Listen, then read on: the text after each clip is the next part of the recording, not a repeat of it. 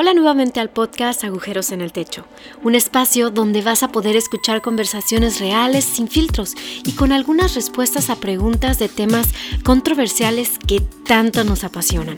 Te invitamos a escuchar esto con tu mejor taza de café, porque esto se pondrá buenísimo. Que disfrutes este episodio.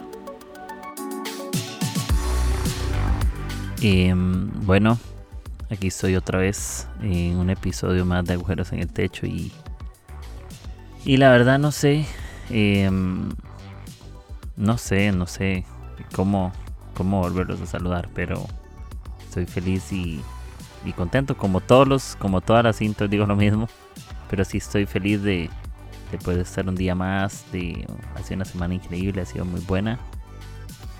Em, de situaciones más fáciles que otras, emocionado por el futuro, por lo que viene. Eh, disculpen a ese perro que está sonando ahí. Era mi intención que saliera en el segundo como 42, no sé cómo, cómo quedará, pero eh, bueno, parte, parte de, los, eh, de las grabaciones. Y bueno, estoy feliz, estoy contento con, con los últimos episodios. El, el pasado va muy enfocado a, al uso de las palabras dulces al alma. Y no estuvo súper la verdad y, y bueno les mando un saludo donde estén que, que, estén que tengan una muy buena semana empezándola con todo el lunes o cuando lo estén escuchando que tengan una excelente semana. Y el episodio de, de esta ocasión me gusta es un tema de mis favoritos. Incluso mi Biblia la que generalmente uso tiene versículos destrozados en papel eh, una de las visiones o mi corazón durante algunos de estos años, creo que 2017 por ahí, fue acerca del amor. Parece como el amor fue la primera prédica que yo di. Creo que muchos de nosotros que hemos predicado, compartido mensaje, se nos vino la brillante idea de que podríamos predicar dijimos el amor de Dios. Entonces, la vieja confiable, todos hablamos del amor de Dios. Y Juan 3:16, el versículo que todo mundo se sabe, de tal manera amó Dios al mundo que os dijo unigénito, bla, bla, bla. Ok. Eh, parece como que el, tema del amor se volvió un poco em, trillado, se volvió un poco eh, disque conocido para muchos. Ahora eh, personas se conocen el día siguiente y así dicen te amo. decimos te amo a los amigos muy fácilmente y con esto no es hacer un juicio si lo decimos o no con el corazón correcto. Eh, yo en lo personal uso te amo para todo. Casi que le digo te amo a mi gato, literal. Le digo te amo a todas las cosas. Le digo te amo a Dios. Le digo te amo a mis amigos. Y creo que en alguna conversión con mi gato también se lo he tenido que haber dicho. Entonces, yo estoy muy acostumbrado a, ese lenguaje y me gustaría eh, profundizar un poco. Yo sé que está todo el tema del amor, amor ágape, eros y todo eso, pero no quiero irme tal vez como por esa línea de, de hablar de los tipos de amor que si lo quieren buscar en internet o en libros o, alguien que les pueda dar esa información estaría muy bueno, los tipos de amor. Pero el tema se llama amor entusiasta. Así le quise poner, quise, poner, eh, quise ponerme con, con, un título más... Yo siempre trato de buscar un título así creativo, un poquito diferente. No como poner amor nada más, sino el, el amor entusiasta. Eh, el amor aunque podríamos deducir lo que significa el amor, básicamente es ese afecto o esa inclinación hacia una persona, ese, ese bien deseado hacia alguien. Cuando amamos, estamos dispuestos a cosas, es como cuando es que dice la gente, es que yo te amo, como ese sentimiento de hacia alguien, de desearle el bien, de que le tienes un cariño especial, entonces podríamos pensarlo por ahí. Un dato curioso, por ejemplo, la Biblia es que en la versión de la Reina Valera aparece más de 208 veces. En las otras versiones honestamente no me puse a buscar, no soy un teólogo profundo, pero sí les digo que en la Reina Valera y en varias fuentes me puse a buscar y viene más de 208 veces, ¿Qué significa que la Biblia claramente está hablando de algo importante. Realmente cuando la Biblia recalca algo varias veces es porque es importante. Eh, cuando nuestros papás nos decían a nosotros, lleve la sombrilla porque va a llover, una vez es importante, pero si te le dicen 10 veces, créanme que va a llover, ya es definitivo, es definitivo. O cuando le dicen, avíseme cuando llega y uno no avisa, algo pasa. porque como que tienen ese sexto sentido y son los recordatorios son buenos. Pablo le decía al, a las iglesias o a algunos de los miembros de las iglesias donde él visitaba, él decía que no les decía las cosas porque porque se les olvidaran o porque no las estuvieran haciendo, sino para recordarles. Y creo que el hecho de que venga más de 208 veces el amor es porque en la primera o en la segunda, en la décima o en la 100, posiblemente, incluso hoy, sabiendo que viene más de 208 veces, nos cuesta amar, a la gente. Eh, algo que la otra parte del entusiasmo es que tiene un origen del griego muy interesante. Yo estuve leyendo sobre la filosofía griega, he estado leyendo algunas cosas y viene algo, dice que para los griegos el entusiasmo significa tener un Dios dentro de sí. Ver a una persona que tiene full entusiasmo es esa persona que siente que internamente tiene una, una fuerza y se siente sabio para hacer algo, para que ocurran cosas, para transformar. Y me gustaría pensar que ese entusiasmo, nosotros no tenemos un Dios dentro de nosotros, no es un Dios, tenemos a Dios, el Dios nuestro, a Jehová o el nombre que usted le haya puesto. Eso es lo que realmente nos hace sentir ese entusiasmo en la forma en que amamos a otros.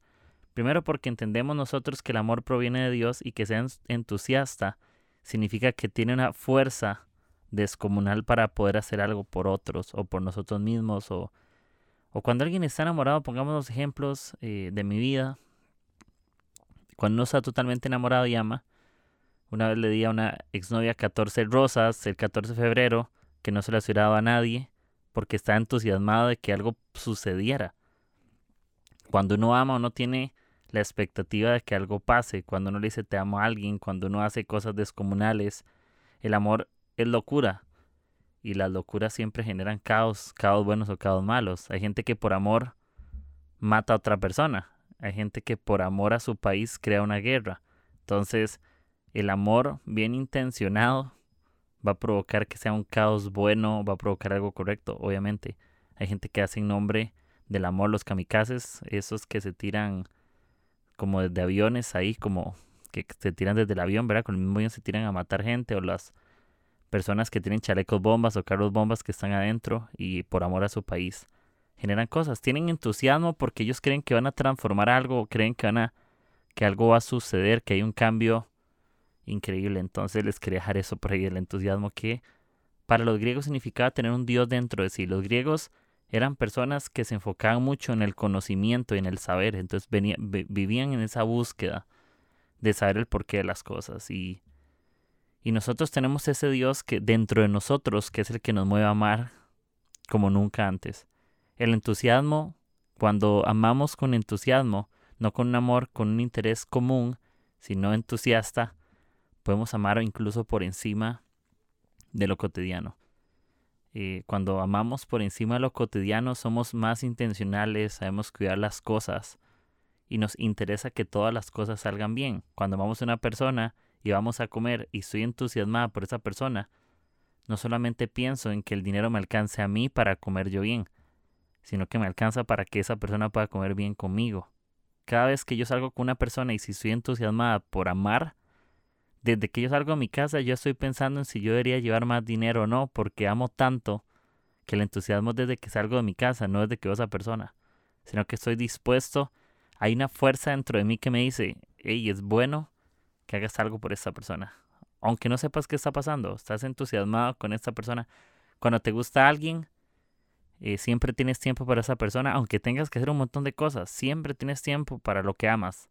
Y eso es una realidad. Cuando estamos apasionados por algo y lo amamos con todo, siempre encontraremos el tiempo para hacer algo.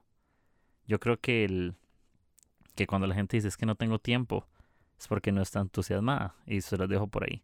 Cuando estamos entusiasmados con algo, yo estoy grabando un, episodio a las 12 y 12 de la madrugada. ¿Por qué lo grabo? En realidad no tengo tampoco tanto sueño. ¿Por qué lo grabo? Porque estoy entusiasmado, tengo las notas, acabo de sentirme inspirado con algo que acabo de escuchar. Y creo que está bueno. Creo que lo que tengo es suficiente. Eh, se podrán añadir más cosas en el camino, pero lo que hoy tengo es lo que tengo y, y quiero animarme. Luego les cuento algo, otro dato curioso de un griego que se llama Aristóteles, que tal vez algunos lo han escuchado y no quiero hablar de la biografía de él, pero sí contarles algo muy pequeño. Bueno, Aristóteles, Aristóteles es un filósofo griego. Él, él lo ve como una meta o, o, una forma de llegar al conocimiento. Hay otros filósofos de otros países cercanos y todo está. Eh, también está Platón por ahí que tiene unas cosas. Están otro que se llama Aristipo de Sirene también que, que ahorita les voy a contar algo también, pero hay varios que tienen diferentes formas de pensar o filosofías eh, importantes y él creía que todo se basaba en la lógica, en lo que es estructurado y, ellos vean como las formas de pensar es, los que, es lo que les permite entender a los demás. Pero él tuvo dos frases que estuve buscando y me gustaron mucho a pesar de que lo hace a través de la búsqueda del conocimiento, y es saber es acordarse. Y eso me gustó porque yo me puse a pensar en algo. No podemos recordar lo que nosotros no sabemos. Tenemos que recordar siempre por qué hacemos las cosas. Muchas veces no, no podemos amar porque no tenemos una razón de por qué hacerlo. Si entiendes el por qué amas o la necesidad de amar, vas a recordar por qué haces lo que haces. No podemos amar simplemente porque yo amo porque me enseñaron mis pastores y mis líderes y mis amigos que hay que amar a la gente, porque hay gente que te dice, es que yo perdono, ¿por qué? Porque la Biblia dice que hay que perdonar. Pero no has vivido eso, no puedes recordar algo que Dios te haya enseñado porque no lo sabes. No lo, no lo tienes claro, no, no tienes una razón, no tienes un porqué. Entonces, cuando sabes es acordarse, saber es acordarse. Nos acordamos de lo que hicieron muchos por nosotros. Nos recordamos de que nosotros no fuimos perfectos y alguien estuvo con nosotros. Nos recordamos que aunque yo sentía que no tenía la capacidad de muchas cosas, alguien pensó en mí y alguien se acordó de mí. Entonces no sería justo no acordarme de otros y no hacer nada por la gente. El entusiasmo te hace hacer algo por alguien, desde lo más pequeño hasta lo más brutal, hasta lo más desde mover una hoja, el zacate, el césped, hasta mover el universo. Cuando le decimos a esas personas, yo te amo de aquí al infinito, no sabemos ni siquiera dónde queda el infinito. O yo te, te bajaré una estrella, ¿verdad? Y suena muy romántico. Pero cuando decimos eso es porque realmente estamos diciéndole entre líneas que estamos dispuestos a hacer lo que sean, ¿verdad? Que estamos dispuestos a hacer lo que sea por esa persona. Y otra frase que también está por ahí es, no se puede desatar un nudo sin saber cómo está hecho. Y eso, y eso me, me dejó pensando un montón. La única forma de resolver algo con alguien es saber cómo se hizo. La única forma de resolver un conflicto con alguien o de amar a alguien es saber por qué esa persona está así. No puedo desatar un nudo sin saber cómo está hecho. Muchas veces queremos que la gente cambie o queremos inspirarlas a cosas diferentes, pero no nos hemos dado la tarea Solo estamos preocupados por cómo resolverlo, pero no estamos revisando la raíz de eso. A veces queremos disque amar a la gente, que queremos ayudar, dice que queremos hacer esto, aquello, lo otro, lo otro. Pero creemos que sabemos el problema, pero solamente estamos viendo los síntomas y no estamos viendo tal vez la raíz del asunto. Y sería importante, yo cuando leí esa frase, también un amigo mío lo dijo en, otras cosas y junté un poco eso y es cierto. Eh, tenemos que buscar la raíz. Cuando buscamos la raíz podemos amar a las personas de una forma, podemos entenderlas mejor.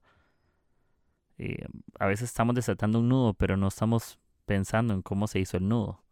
Solo nos molestamos con esa persona y perdemos el entusiasmo, porque el nudo está demasiado. A mí me pasa que hay un nudo con algo y yo le paso las tijeras cuando no pude y lo corto. Pero la gente no es algo que, cortamos simplemente porque no pudimos zafarlo. Y, esas frases de Aristóteles me dejaron así como el cerebro volando, destrozado. Y otra vez que esto sí lo he escuchado ya un poco más de cerca y es el hedonismo, que es una doctrina filosófica que lo que hace es que busca el placer por encima de todo lo demás, que es lo mejor de la vida, el placer. Eso lo dijo uno que se llama Aristipo de Sirene, que se le considera que es el padre del hedonismo y es un discípulo de Sócrates, que también es otro filósofo. Entonces, el hedonismo que es que el placer es más importante que cualquier cosa, incluso que el amor.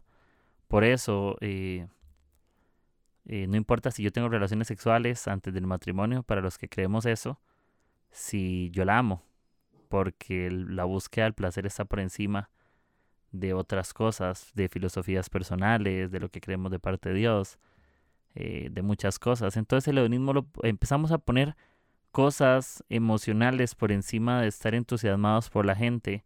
Estamos, la búsqueda del placer es buscar primero lo mío y luego lo de los demás. Si me genera placer y al otro no le genera nada bueno, no importa. Entonces podríamos justificar un montón de males y tener algo que no es amor, sino que sería un interés más barato. Y, y les quiero compartir tal vez algunas frases cortas que tengo por ahí para no hacer el episodio tan largo y es, si queremos ayudar a que alguien cambie su vida, no será haciendo lo mínimo por la gente, sino será haciendo más que lo suficiente por la gente. Eso es ser entusiasta. Alguien entusiasmado de verdad va a ser más que lo suficiente. Que nuestra oración sea, Dios, dame más que suficiente para poder bendecir a otros y ser bendecido yo. Entonces, si alguien quiere ayudar, o si yo quiero ayudar con entusiasmo de verdad, quiero hacer más. Porque como hablamos al principio, el entusiasmo es el Dios que tengo dentro de mí. ¿Cuál es el Dios? Bueno, el Dios, el Dios de la Biblia, el Dios de amor. Y si yo tengo un Dios que lo dio todo por mí porque le hizo más que suficiente por mí, yo quiero ser más que suficiente por alguien más. Otra, que cuando la gente pruebe nuestras intenciones sepan más reales y menos temporales. No hagamos cosas por compromiso, no hagamos cosas por salir del paso. Hagámoslo con una intención que trascienda, con una intención que dure por el tiempo, una intención que permanezca ayer, que permanezca hoy, que permanezca mañana. Que mi interés no lo haga solo porque soy su líder, que mi interés sea porque soy su amigo y quiero ser su amigo para toda la vida. No podemos amar a medias porque las migajas dejan con hambre. Nadie quiere un McDonald's a que leen las obras de la bandeja anterior. Entonces, si vamos a ofrecer algo, ofrecemos siempre lo mejor, siempre ofrecemos lo suficiente y ofrecemos cosas que sacien a las personas. Qué feo ir a un restaurante, pagar mucho y recibir poco. Es como ir a un restaurante gourmet. Tal vez parece que sabe bueno, pero cuando terminas de comer no estás satisfecho. Y yo creo que ojalá nosotros no amemos de esa manera, que el amor que ofrezcamos sea tan poco, se ve bueno, pero cuando lo prueban es muy poco, no es lo suficiente. Cuando perdonamos, cultivamos el amor. El perdón nos da la oportunidad de que ambos florezcamos. Y eso lo aprendí el año pasado, a principios, creo, mediados por ahí. No me acuerdo, algunas de esas dos temporadas. Cuando perdonamos, cultivamos el, el amor. Cuando yo perdono, eh, tengo un amor entusiasta porque creo que me estoy dando la oportunidad a mí mismo de florecer en algo y de florecer al otro. Es como zafarme los grilletes a mí mismo y zafárselos al otro. A veces creemos que no perdonar es una, lección de vida que le damos al otro. No te perdono para que aprendas. O no te perdono para que te sientas mal. O no te perdono para que pagues tu deuda. Como un amor entusiasta nos lleva, como dice 1 Corintios 13, ¿verdad? capítulo 13. Hay partes que dicen que nos lleva a cuenta las ofensas en algunas versiones. O que es paciente, o que todo lo soporta. Y parece que somos entusiastas cuando nos cuando nos conviene, pero cuando lo leemos en la Biblia nos da un mensaje diferente. El entusiasmo es todo lo soporta, todo lo puede, todo lo perdona, eso es entusiasta, todo. ¿Cuántas veces Jesús dijo que tenemos que perdonar? Hasta 70 veces 7. ¿Por qué? Porque el amor es entusiasta.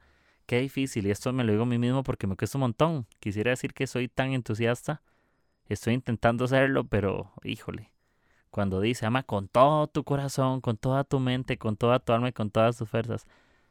Otra vez, y lo hemos dicho en otros episodios, con todo. ¿Cuántas veces tengo que perdonar?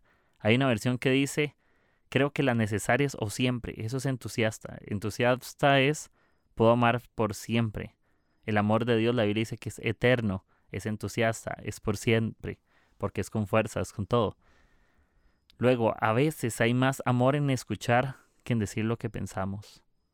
A veces el amor está en, la necesidad que tiene el otro de decir lo que siente, más allá de decirle lo que yo pienso. Entonces, escuchar es amar también, es entusiasta. Y se lo digo yo que yo hablo mucho. Luego, el error del otro no es mi ventaja, es para acercarme con delicadeza. A veces pensamos, eh, me pasó muchos años que el otro se equivocaba y tal vez alguien no me queda muy bien y yo dije, tome, tome su elección, se lo merece, o lo que sea. Pero entendí que, que no es mi ventaja, es la oportunidad para acercarme con delicadeza, decirle, hey, yo le quiero pagar a usted con otra moneda y te voy a amar, voy a tener empatía. La empatía es amar con entusiasmo, tener empatía y acerquémonos con delicadeza, con cuidado, de no recordarle sus grietas porque ya sabe que está herido, sino por ayudarle a juntarles, a juntar las piezas con ellos, como Jesús con la mujer adulta. No, no tomó el error de ella para tomar ventaja, sino para acercarse con delicadeza. Y esta última frase, que dice que me conozcan, esas yo las apunté por aquello, no las saqué de Google ni copy-paste, las escribí yo, por aquello las saqué también para esto. Eh, eso es una de las lecciones más grandes de mi vida este año, que me conozcan por hablar y construir a la gente más que para destruirla y ridiculizarla. Un amor entusiasta no me hace mejor que los demás, sino que un amor entusiasta hace que los demás sean mejores. Un amor entusiasta hace que la gente pueda construir su vida. Un amor entusiasta hace que la gente sienta oportunidad. Un amor entusiasta hace que la gente pueda sentirse bien consigo misma. Un amor entusiasta hace que la persona pueda volver a tener dignidad. Estamos en una sociedad donde el amor es un interés falso muchas veces, donde decimos que amamos, pero cuando las cosas se ponen feas y cuando no funcionan, huimos, corremos. Eh, hemos escuchado decir que cuando se casan, que hasta la muerte nos separe, pero parece que netas pequeñas es hasta que me enoje, o hasta que no me gusten las cosas, o, hasta, ah, o, o cuando encuentro una, una, diferencia que no podemos resolver, me, me voy, me divorcio. Obviamente no estoy aquí entrando en tema de divorcio, ni vamos a hablarlo, pero eso es una realidad. Parece que amamos con contrato. Parece que no podemos amar con confianza, no podemos amar sin recibir nada a cambio, sino que el amor verdadero ama sin esperar. Un amor entusiasta sabe darlo todo, aunque no recibas mucho, incluyendo nada. Y el entusiasmo eh, es más que una cualidad con la cual yo me comporto, porque pensaríamos que es un adjetivo. Quique es entusiasta, no es un adjetivo, no es un comportamiento.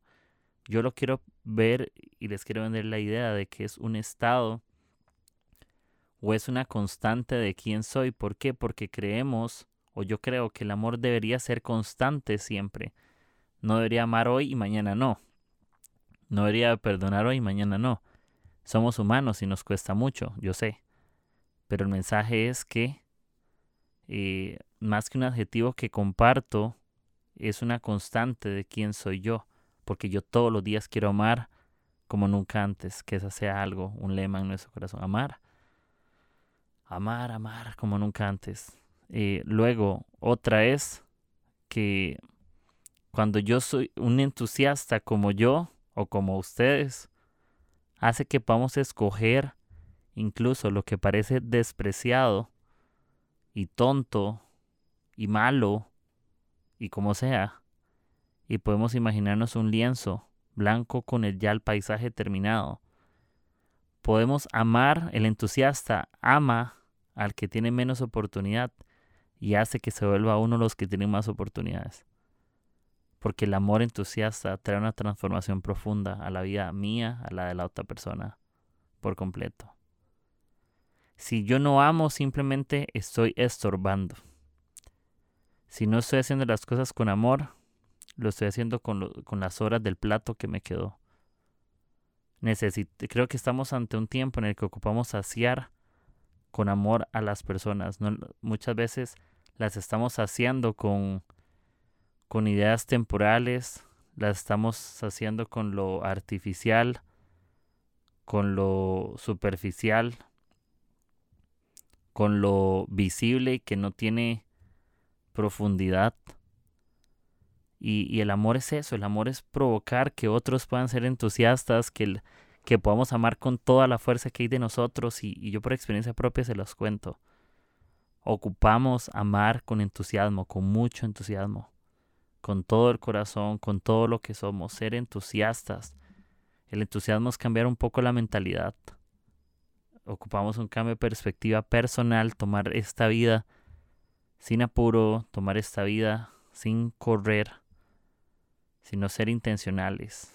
Eh, el amor tampoco entusiasta está interesado en darle los peces a los demás, sino que también está dispuesto a ofrecerles la caña.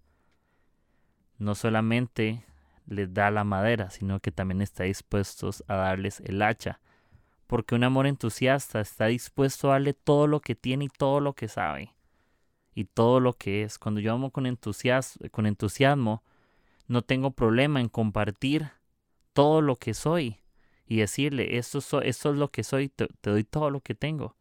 Mi confianza, mi amistad, mi liderazgo, mis malos chistes, mis buenos chistes, mi perdón. No solo ofrecerte mi perfección y mi lado bueno, sino que puedo ofrecerte mis errores y no pasa nada. Un amor entusiasta sabe que puede llevar a las personas a que puedan llegar a lo mejor de su vida. Y yo, y ese es mi deseo, en serio. Ese es mi deseo y más profundo mi corazón es que yo pueda aprender a amar con entusiasmo, pero ese entusiasmo que, que es esa pasión profunda dentro de mí o esa fuerza que me está moviendo todos los días a poder hacer algo por la gente, a poder hacer algo por todos, a poder ayudarlos. Yo quiero ser de ánimo para la gente, no quiero ser alguien que viva causando división a, división a otros o dolores de cabeza. Yo quiero que poder cambiarles el mensaje a aquellos que piensan que el amor es de mentiras, que el amor es un cuento de hadas o una película de Disney. Y que puedan entender que cuando alguien se acerca y te dice que te ama, lo podemos amar de verdad. Los amemos en serio, de verdad, de verdad, de verdad, de verdad. Sin ficción, no es como un capítulo de Rosa Guadalupe o una película de Hollywood, sino que es entusiasta, que significa, hey, yo no te amo con algo ni con mucho, te amo con todo y tenemos un Dios dentro de nosotros. Sí, como decían los griegos, es tener un Dios dentro de sí. Tenemos un Dios dentro de nosotros que nos ama con todo y que y la Biblia lo dice totalmente. Somos guiados por el amor de Dios, somos guiados por la sabiduría de Dios para que ocurran cosas. Y veamos por encima lo cotidiano, todos tienen una urgencia de ser amados, todos tienen una urgencia de la gracia.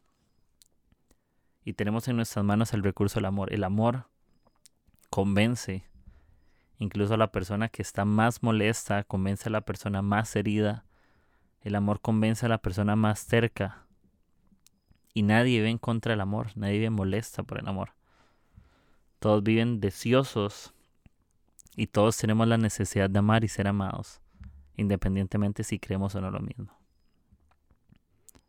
Y que el Dios del amor, si alguno no lo conoce y lo está escuchando, él nos ama con entusiasmo, Él nos ama con todas sus fuerzas, nos ama con todo lo que Él piensa, con su sabiduría. Y no puso su placer por encima, no puso sus deseos por encima. Simplemente Él decidió amarnos con todo, no con algo ni con poco. Y tomó lo, despreciado, lo vil, lo que nadie quería y lo convirtió en cosas buenas. Y si no, si no amamos hoy, le estamos estorbando a la gente. Yo sé que eso es muy duro, pero es cierto. Si no amo a esa persona, ¿qué le estoy dando? Un estorbo, una ilusión óptica, una algo irreal, un holograma, no sé. Pero yo quiero que cuando la gente se acerca a mi vida, yo vuela a un amor de verdad. Yo sepa en el paladar que los amo de verdad.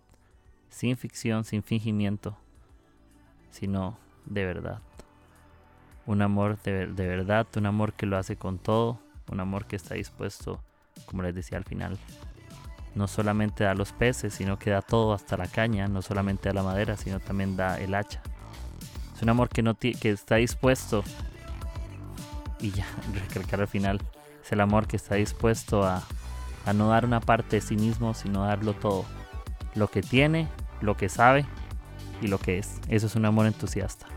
Un amor que está dispuesto a que la vida de la otra persona pueda ser transformada profundamente, no solo en lo externo, sino hasta lo de adentro. Bueno, eso sería mi episodio y gracias por escucharme en Agujeros en el Techo. Y nos vemos la próxima semana. Y vamos con todo. Gracias por escucharme. Bye. Si te ha gustado el episodio de hoy, no olvides de compartir con tus amigos y en tus redes sociales. Recibe las notificaciones de nuestros nuevos episodios suscribiéndote en Spotify, Apple Podcast o Anchor. Gracias por formar parte de Agujeros en el Techo. Nos escuchamos hasta la próxima.